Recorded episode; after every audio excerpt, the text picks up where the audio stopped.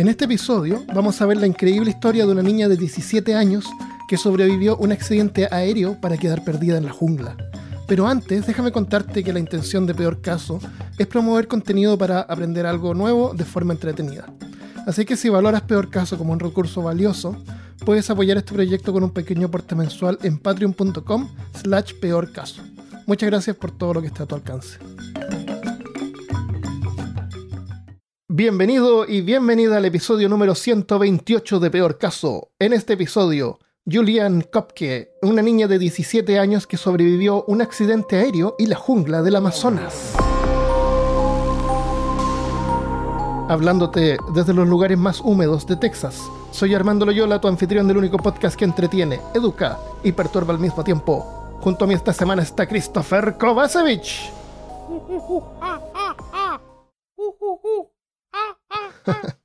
Esta semana te voy a contar la historia de una niña de 17 años que sobrevivió no solamente un accidente aéreo, sino que uno de los peores accidentes aéreos en la historia de la aeronáutica.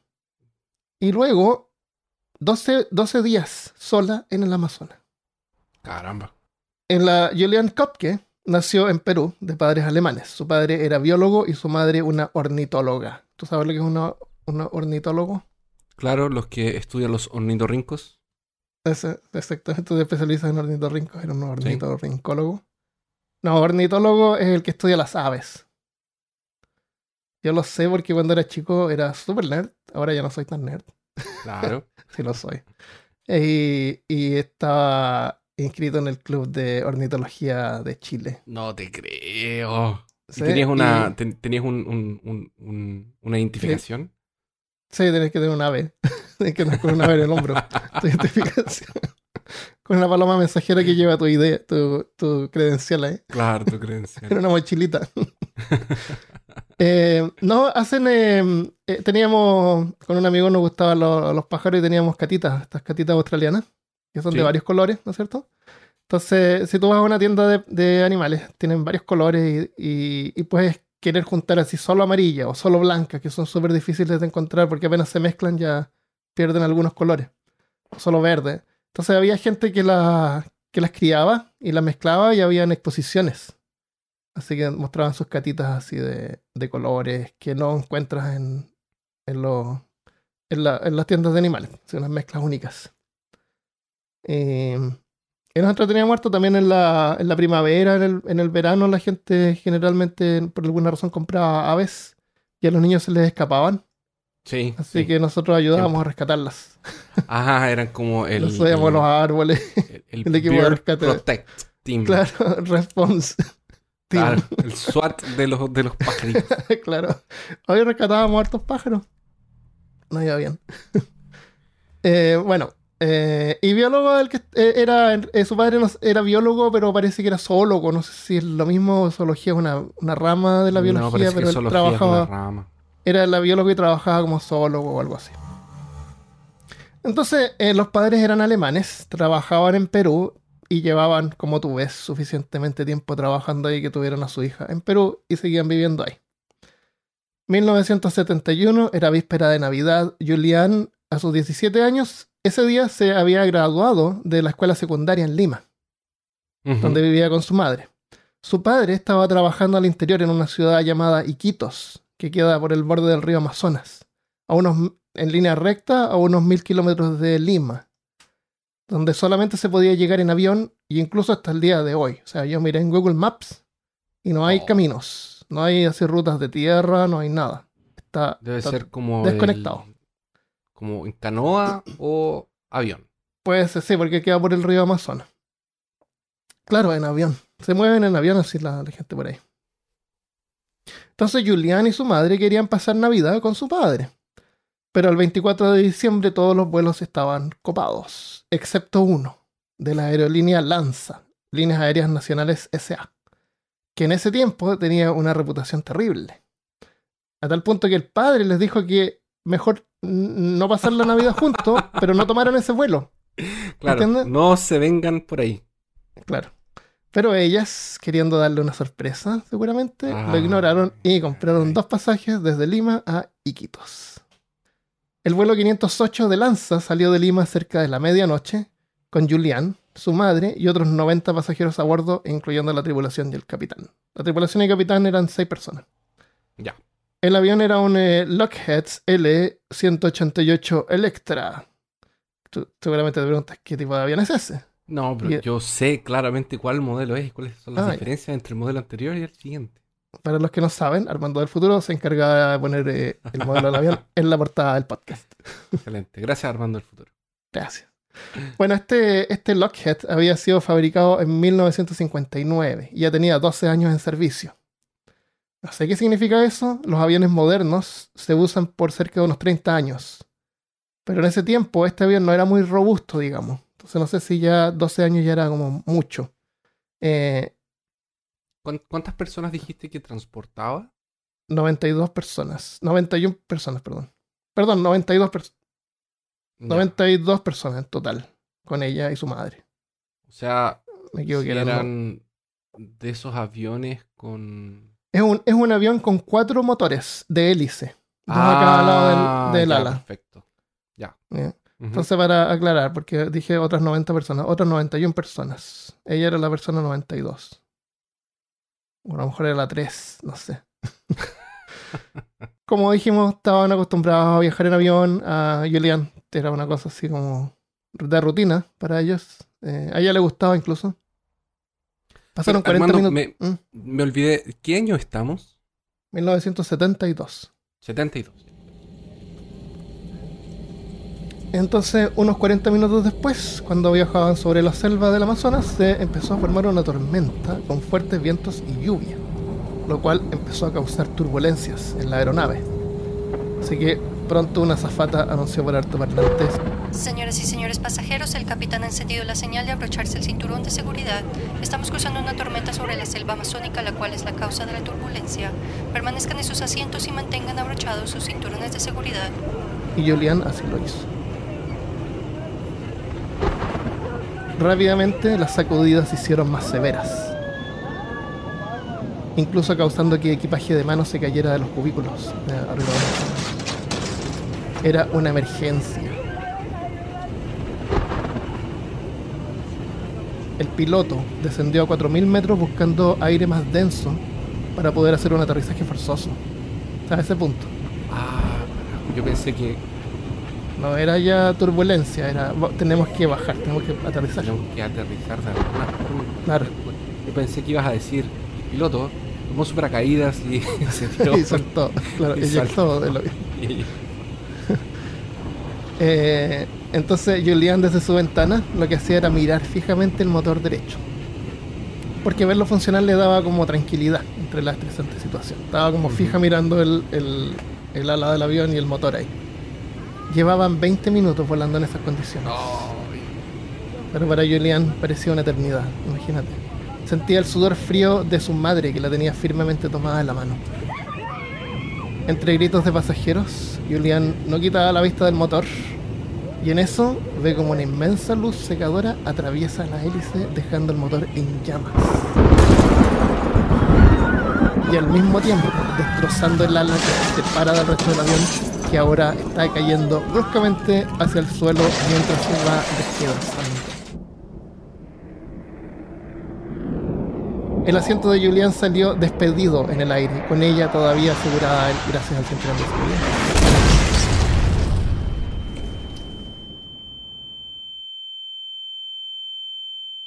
Lo último que debió haber visto fueron los restos del avión en llamas yéndose a pique mientras ella caía desde una altura de 3 kilómetros. 2 millas. El asiento de Juliane comenzó a girar. Aquí hay algunas especulaciones. Ajá. Unos dicen que comenzó a girar como una hélice de helicóptero que posiblemente desaceleró la caída. Uh-huh. Otros dicen que el asiento de Juliane, la madre no se puso el cinturón, pero su asiento estaba conectado con los dos asientos de los lados. Entonces hizo un efecto de paracaídas también desacelerando la caída. Ok, sí. De todas maneras, la ayudó. Y una caída desde esa altura, con un peso de unos 250... Un peso más o menos que podría tener un asiento más una niña de 17 años, tarda unos 25 segundos. Hay una página donde tú puedes calcular eso, Christopher. Hay páginas para todo. Tú tienes que buscar. Calcular tiempo de caída de acuerdo a peso y claro, altura. ¿Cuánto se demora en caer? Cabo. Entre a velocidaddecaída.com. Claro, si tú vas a hacer parapente o paracaídas, tú puedes ir a esa página y saber cuánto te va a demorar si es que tu paracaídas no se abre. Ya. Una caída de salto. 25 segundos, 3 kilómetros. Tiempo cayendo, es un montón de tiempo, sí. Pero es posible. Y creo que así fue, según ella contó luego, que ella perdió el conocimiento antes de llegar al suelo. Ah, excelente. Milagrosamente, 3 horas después, Juliane despertó. El hecho de haber estado atada a su asiento y la suerte de haber caído sobre copas de árboles que amortiguaron su caída le salvaron la vida. Pero esta vez todavía estaba sentada en el asiento, como iniciando otro viaje al infierno. La escena era de pesadilla. Había cuerpos y restos del avión esparcidos por todos lados. Aturdida y atormentada, Juliane volvió a dormir, pero por solo unos instantes, despertando nuevamente en la dantesca escena. La niña de 17 años de edad estaba en medio de cuerpos inertes que colgaban de los árboles. Fierros, asientos, ropas y maletas estaban desparramadas por la selva. Humo y el crepitar de combustiones dispersas, hasta donde la espesura de la jungla dejaba distinguir. Imagínate como restos quemándose todavía, haciendo ruido. Por todos lados. ¿Te acuerdas cuando jugábamos el bosque de Forest? Claro. Estábamos en un avión y... Sí. Ese avión había aterrizado hace rato porque no había fuego, ni habían muertos tampoco por ahí. Sí, es verdad. A lo mejor íbamos nosotros dos nomás. ¿Quién sabe? A lo mejor tú eras el piloto y por eso nos caímos. ¿Quién sabe? Muy gracioso. Qué gracioso. Llovía a cántaros y Juliane, debido a un golpe en la cabeza y el estrés, no recuerda bien lo que pasó en las primeras horas. Logró zafarse del asiento e intentó caminar, pero las fuerzas apenas le daban para ponerse de rodillas, hasta que todo se ponía negro de nuevo y así perdía la conciencia en forma intermitente. Tuvo que pasar 1.5 días completo antes de que se pudiera levantar y caminar. Milagrosamente tenía heridas mínimas, considerando el accidente. Claro. En un brazo tenía un corte, tenía una herida en un hombro, tenía un ojo morado y lo peor, una clavícula rota. Clavícula, este hueso debajo de tu cuello. Tienes 2 huesos. Tenía uno roto. Era tan agudo la rotura que se podía ver a través de la piel. Oh. Pero por suerte no había traspasado la pierna, andaba con un hueso parado, así como un zombie cualquiera. Ya no era expuesta, no era una fractura, claro, expuesta. Exactamente. También tenía una herida en una pierna, en la pantorrilla, en la parte de atrás abajo de una pierna. Pero por suerte no sangraba. Ahora en una parte vi que no sangraba por el estrés. Pero yo no logré encontrar información de que por qué el estrés de una situación así causaría que no sangraras tanto. O menos de lo normal. De todas maneras, la cuestión es que no se murió desangrada. Eran heridas más o menos leves. Uh-huh. Juliane pasó los siguientes 2 días tratando de buscar ayuda, pero lo único que halló fueron los restos calcinados del aparato y los cadáveres de otros pasajeros. Oh, qué mal. Cualquiera estaría aterrorizado de encontrarse en esa situación, pero Juliane había tenido una infancia un poco distinta a las de otras niñas de 17 años. Sus padres eran científicos. Y siendo hija de un biólogo y una ornitóloga. Eran como los Thornberrys, ¿te acuerdas de esos dibujos animados? Sí, sí me acuerdo, sí. Del dibujante de Aeon Flux y los Rugrats. Sí. El tipo que...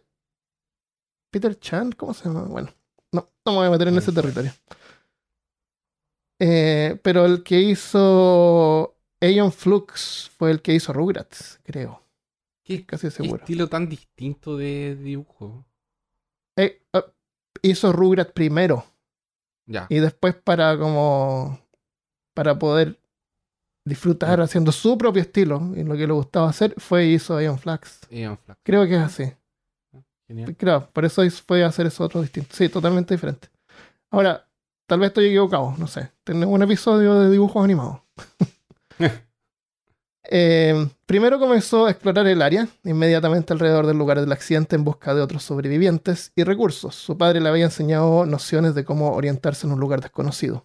Así que tuvo cuidado de dejar un rastro que ya sabía porque ya sabía lo fácil que era perderse en la jungla. El cuarto día después del accidente escuchó un sonido que reconoció como un buitre rey aterrizando en el bosque. Sabía por su madre... Ella estaba... ¿Ella se puso a caminar o se quedó como ahí en ese radio? Primero se quedó buscando en ese radio, buscando a su madre, buscando algún sobreviviente. No. Y después se puso a caminar. Por su madre, que era ornitóloga, sabía de aves, sabía que ese tipo particular de buitre solo aterrizaba cuando había carroña o carne podrida cerca. Así que siguiendo el sonido, descubrió los restos de otros 3 pasajeros que todavía estaban atados a sus asientos. Habían impactado el suelo tan fuerte que estaban enterrados, al punto que solamente se podían ver sus pies. ¡Oh, no! Uno de los cuerpos era el de una mujer. Julián pensó que podía ser su madre, pero luego de examinarla de cerca vio que tenía las uñas de los pies pintadas. Y su madre no hacía eso. Sin lograr encontrar a su madre ni ningún sobreviviente, Julián decidió abandonar el lugar. Tal vez fue por mejor esto, porque de haber encontrado un sobreviviente herido, por ejemplo, se hubiera tenido que quedar ahí. Y nunca lo hubieran encontrado, como vamos a ver después. Nunca encontraron a tiempo, digamos, el lugar del accidente. Que el Amazonas es demasiado grande. Llueve, sí. Imagínate, pues sí. Llueve. No, y hasta los árboles. Y después de un tiempo, todo. De un par de días, ya no se nota nada. Sí. Claro. Inmediatamente podrías ver el fuego, qué sé yo. O algún humo. O algún espacio que se abrió por el impacto, algunos árboles que se caen. Yo habría apilado algo y hubiera hecho un fuego. Y que salga humo y me encuentran en el tiro, ¿no? ¿Y cómo prenderías el fuego? Se cayó un avión. ¿Tiene que haber algún encendedor por ahí? No sé. ¿Será que ella encontró alguna cosa? Porque me parece que estaba... No encontró mucho, la verdad.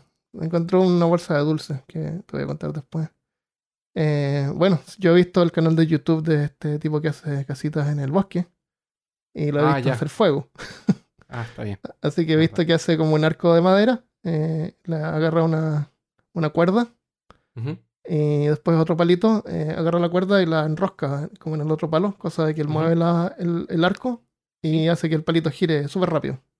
Y con eso va calentando así unas ramitas encima de una piedra. No sé si funcionará, lo voy a intentar un día. Algún día hay que probar, pero tienes que saber qué vas a prender, porque si está húmedo no prende. Sí, está húmedo.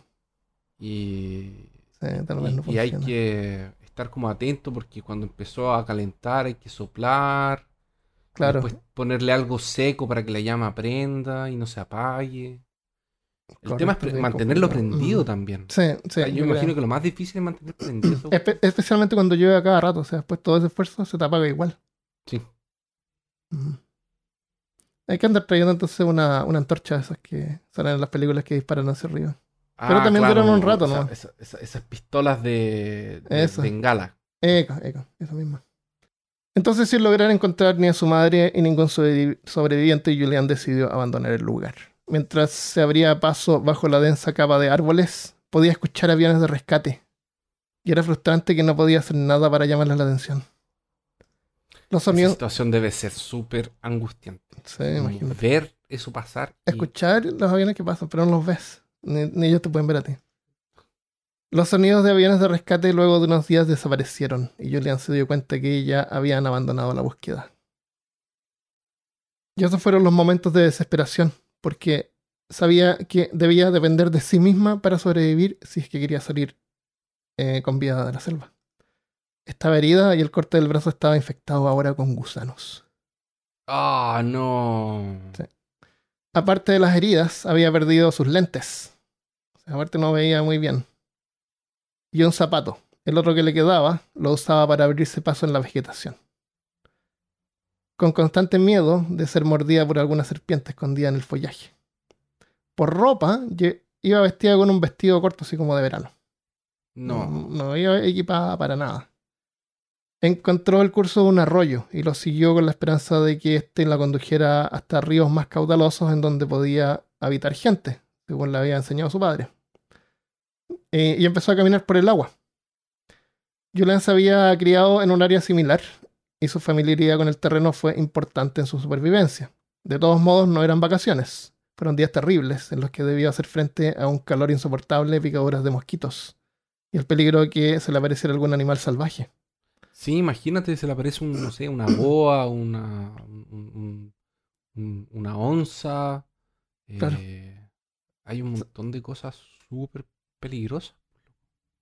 Ella tenía experiencia, así que tal vez sabía cómo escapar de esas situaciones, pero por suerte no encontró nada. Imagínate dormir, así como en dónde dormir, y me atacan las arañas, o me ataca la serpiente, me muerde.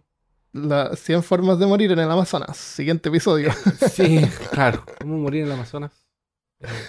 Pero, y con el brazo infectado. Con el brazo infectado. El brazo me da. Y sí. Seguramente se lo sacaba, ¿o no? Como que veía un gusanito. Yo creo, no sé. Yo creo que sí. Después se lo sacó de otra manera, te voy a contar más tarde. A lo mejor no quería verlo, a lo mejor no vino a mirar, no sé. Claro, como que si no miro, no están. Claro. Porque claro, yo si veo gusanos, lo primero que hago es sacar los gusanos. Pero tú sabes que las moscas, se te paran las moscas, te ponen un huevo y sí. Es súper rápido y al día siguiente de nuevo tienes gusanos de nuevo. Sí. Oh.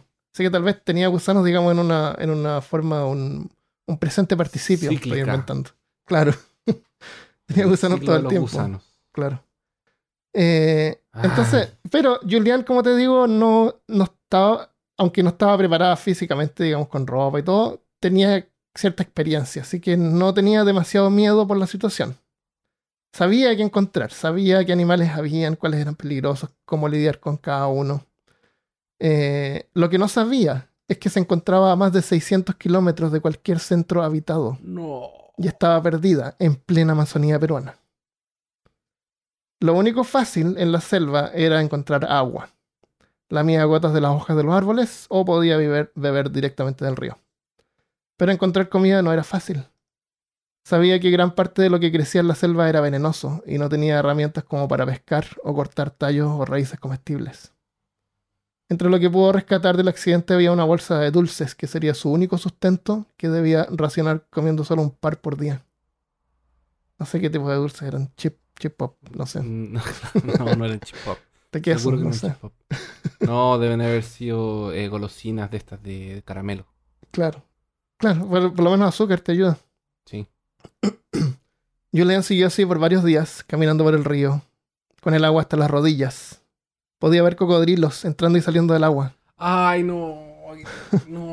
¡Qué agonía! Esto la ponía un poco nerviosa, pero ella sabía que era rara vez molestaban a los seres humanos. Ah, claro.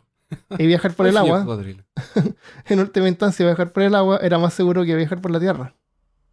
Sabía también que habían pirañas. Pero las pirañas no te atacan. No son un problema cuando el agua se mueve, en agua que corre.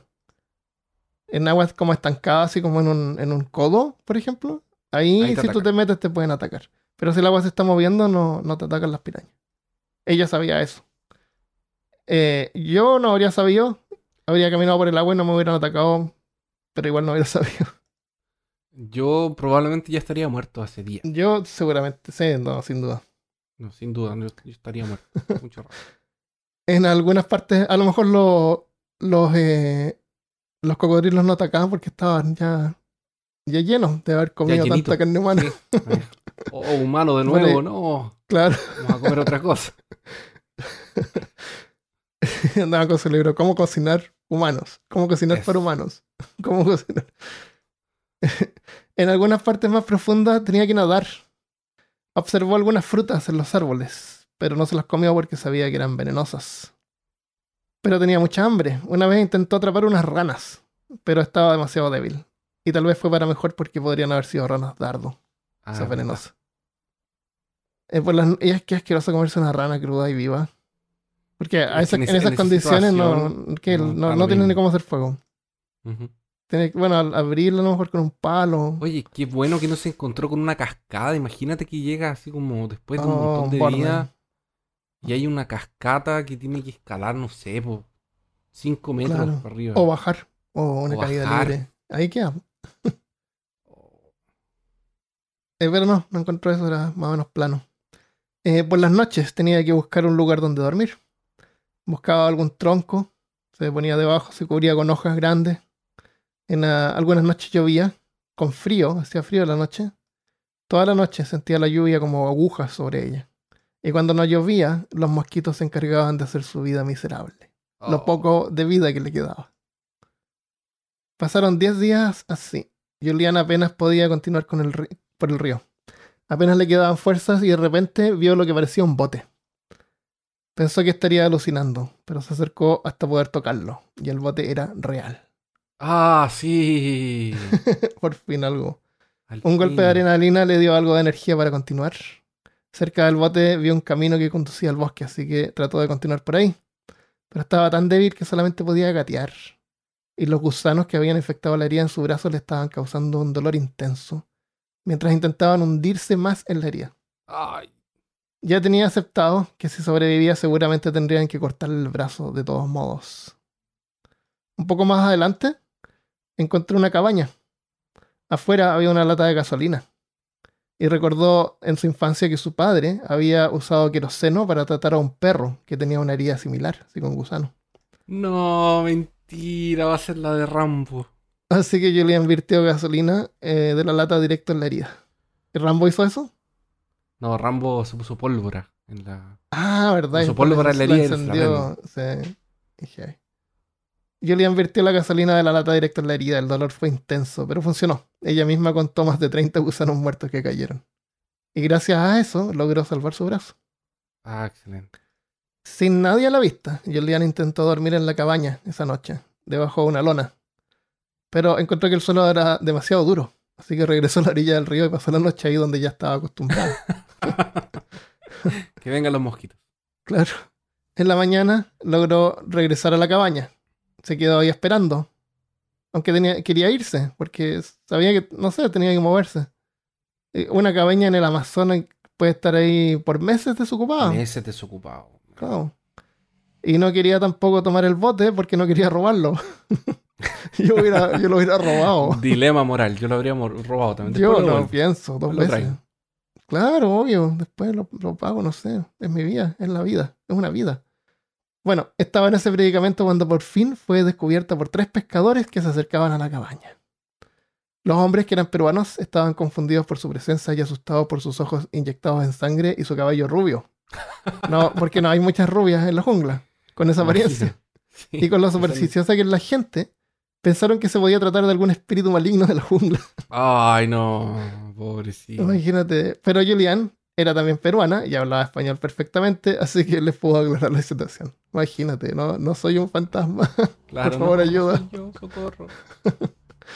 Así que los hombres la rescataron, le dieron comida y la llevaron al río abajo en su bote, a un pueblo cercano donde pudo recibir tratamiento en un hospital local, y luego un piloto voluntariamente la llevó en avión a Pucallpa, donde pudo finalmente reunirse con su padre. Al principio dije que su padre estaba en Itacua. Itacua del Cuéndigo, no. Iquitos. En que encontró su padre. Claro, encontró con su padre. Después de recuperarse de las heridas, Julián ayudó a los equipos de búsqueda a localizar el lugar del accidente y recuperar los cuerpos de las víctimas. El cuerpo de su madre fue descubierto el 12 de enero de 1972. O sea, como unas 2 o 3 semanas después. Sí.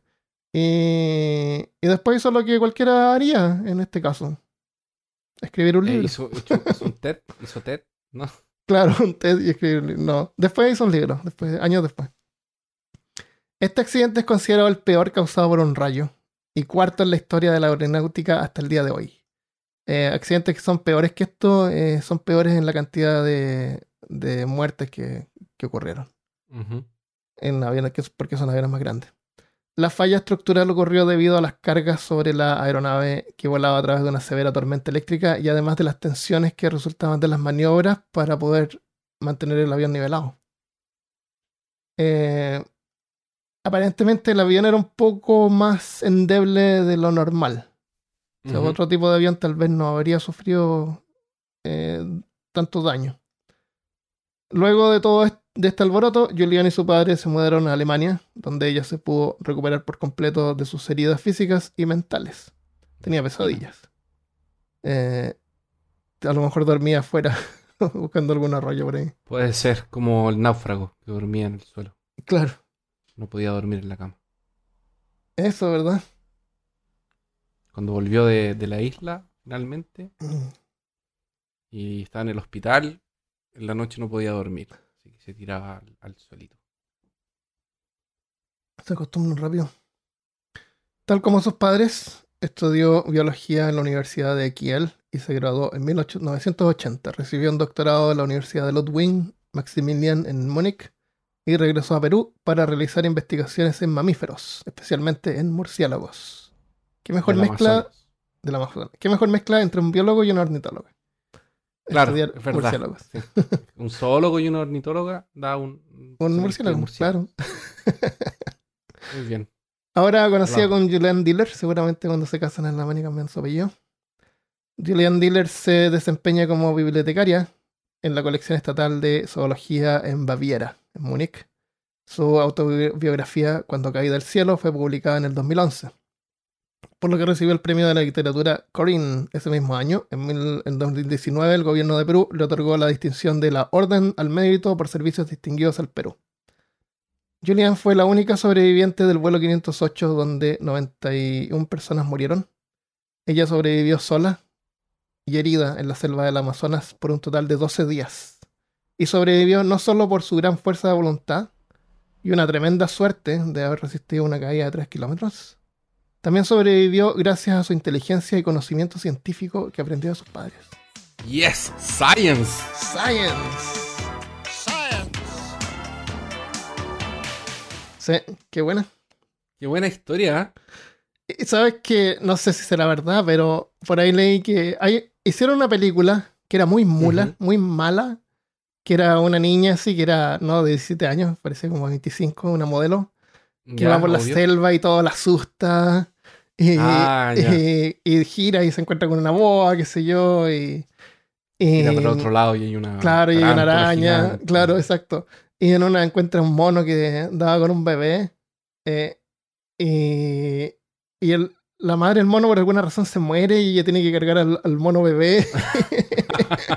O sea, no hay que ver la historia. Que si no lo vende, pues imagínate una película de 2 horas de una persona caminando por el río. Y claro, pero a mí me gustaría verla que enseñe cosas así, como que las pirañas no te atacan, si es que... Sería como una Dora la Exploradora. A lo mejor es la Dora la Exploradora original. Oye, a lo mejor es Dora. A lo mejor es Dora. ¿Dónde sacaron Dora? ¿Dónde está el mapa? Claro, yo quería tener un mapa. Claro, accidente, río, cocodrilos. Accidente, ríos, cocodrilos. Imagínate la fuerza de voluntad que esa niña tenía que tener para continuar andando por 12 días por un río. Sí, la fuerza. Hasta que tuvo la suerte de encontrar que no había comida, nada. Yo creo que a lo mejor ella dice que no se quería, porque pasó para bien, pero yo hubiera tomado el bote. Pues, aunque tenía fuerzas para caminar de rodillas, así que no sé qué tanto podría hacer con un bote. No sé si era un bote a motor. Es que si eran pescadores, aparentemente el bote hubiera funcionado tal vez. Yo creo que el bote estaba funcionando y era motor porque tenían diésel en la puerta. Ah, verdad. ¡Ay, qué buen jugador de rol eres! Deducción 100. Ahí estamos para una aventura de rol. Ahí tienes. Excelente. Ahora podemos jugar a los exploradores. Claro. Hay un documental de ella que lo hizo un director. Y ese director, según cuenta una historia, estuvo a punto de haber tomado ese mismo vuelo, pero no lo tomó, lo canceló a último momento. Y después ese mismo director, que de otra manera hubiera muerto, produjo un documental sobre ella. Ya. Eso no sé. Me suena a publicidad, ¿cierto? Barata. Sí. El documental es bien lento, pero sale ella contando la historia y caminando por la jungla. Como te digo, trabajó ahí, vivía ahí, así que no tuvo así como, no visitó nunca más la jungla de la Amazonas. Ella siguió visitando los junglas y volando. Traumatizada para siempre. Claro, se le pasó. ¿Te parece que en Alemania tienen buenos psicólogos?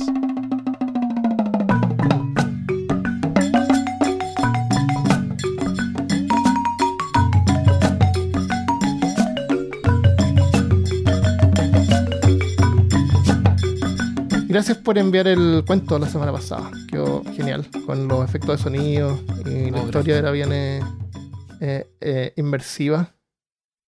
Y me gustó harto, era bien. Me imaginaba así como un juego de RPG. El personaje en mi mente me lo imaginaba así como un Zelda, así, una cosa así. Ah, en la montaña. Un Skyrim. Así. Como un personaje en 3D.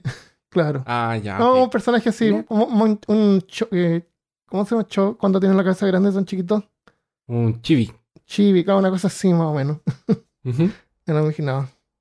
No, genial. Yo lo único que me hubiese gustado era... La verdad es que como yo tenía que viajar para curso, no pude locutarlo varias veces. Así como de locutarlo, escucharlo.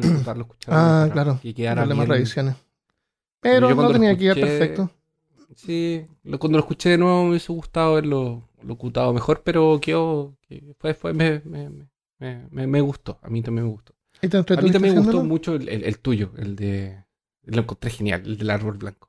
El del árbol maldito. Sí, el de Christian también quedó muy bueno. Oh, se me gustó harto ese también. Era como... Te juro que cuando Christian empezó, yo me imaginé la voz de él diciendo al principio, como tú dijiste al final, Julia era una joven. Claro. Como igual que Twilight Zone. Se encontrará con una situación. Sí, me gustó porque me sorprendió. No anticipé lo que iba a pasar. Sí, no tenía idea. Sí, fue muy, muy loco. Estaban todos muy, muy, muy, muy buenos. Me gustó también el del profesor, ese que se vuelve el alumno. Ah, el del profesor también fue muy creepypasta. Sí, estaban todos buenos. Así que gracias por haber enviado los cuentos. Espero que les hayan gustado. Y tal vez lo podemos hacer el otro año. Bueno, ¿sí? Los premios Peor Caso de literatura. Claro. Son puros amateurs. Claro, en una de esas podríamos avisarlo tal vez un mes antes. Para que la gente tenga tiempo. Puede ser, sí. Podríamos hacerlo así como... Fijo que... Como la traducción, Halloween... tradición de Halloween, cuentos de terror. Claro, buena idea. Incluso podríamos hacer un sticker especial. De Halloween, de ¿verdad? Halloween, sí. con el premio así a los ganadores.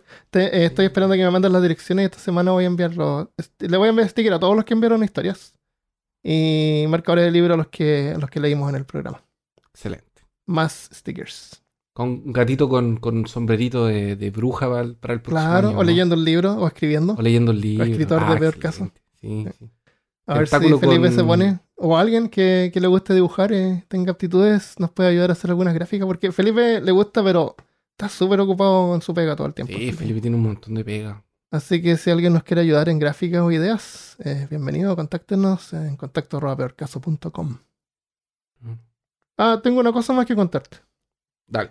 Que descubrí esta semana. Hay una cosa que no me gusta. Yo siempre escucho podcast en el Apple Podcast, en la aplicación Apple Podcast. La aplicación que se llama Podcast de Apple. Y la han ido cambiando y es un poco así medio complicada de repente usar porque te descarga los episodios automáticos y tienes como la vista los episodios que ya tienes descargados, pero tienes que ir a otra parte para ver el total de los episodios. Y una cosa que últimamente no me gustó para nada es que escuché un episodio bien interesante y se lo quise compartir a Michelle, a mi señora. Uh-huh. Pero no me aparecía en ninguna parte, porque como lo había escuchado, desaparece de la lista totalmente. No lo logré encontrar. Tuve que buscar otra aplicación de podcast para poder encontrar, porque no me acordaba el nombre. ¿Será que lo esconde o algo así? Lo esconde cuando ya lo escuchas. Entonces te hace súper difícil poder compartirlo. Imagínate, lo peor. ¿Te gusta un episodio? Se te desaparece. ¿Cómo lo compartes? Horrible. Así que probé con el Google Podcast que está disponible para Apple, para iPhone. Y me gustó bastante porque es fácil agregar podcast. Te muestra la lista completa. Tiene la opción de descargar los episodios que tú quieras descargar. Y una cosa que descubrí que me gustó harto fue que en el último episodio de los cuentos yo puse como un índice con el tiempo en que parte cada cuento.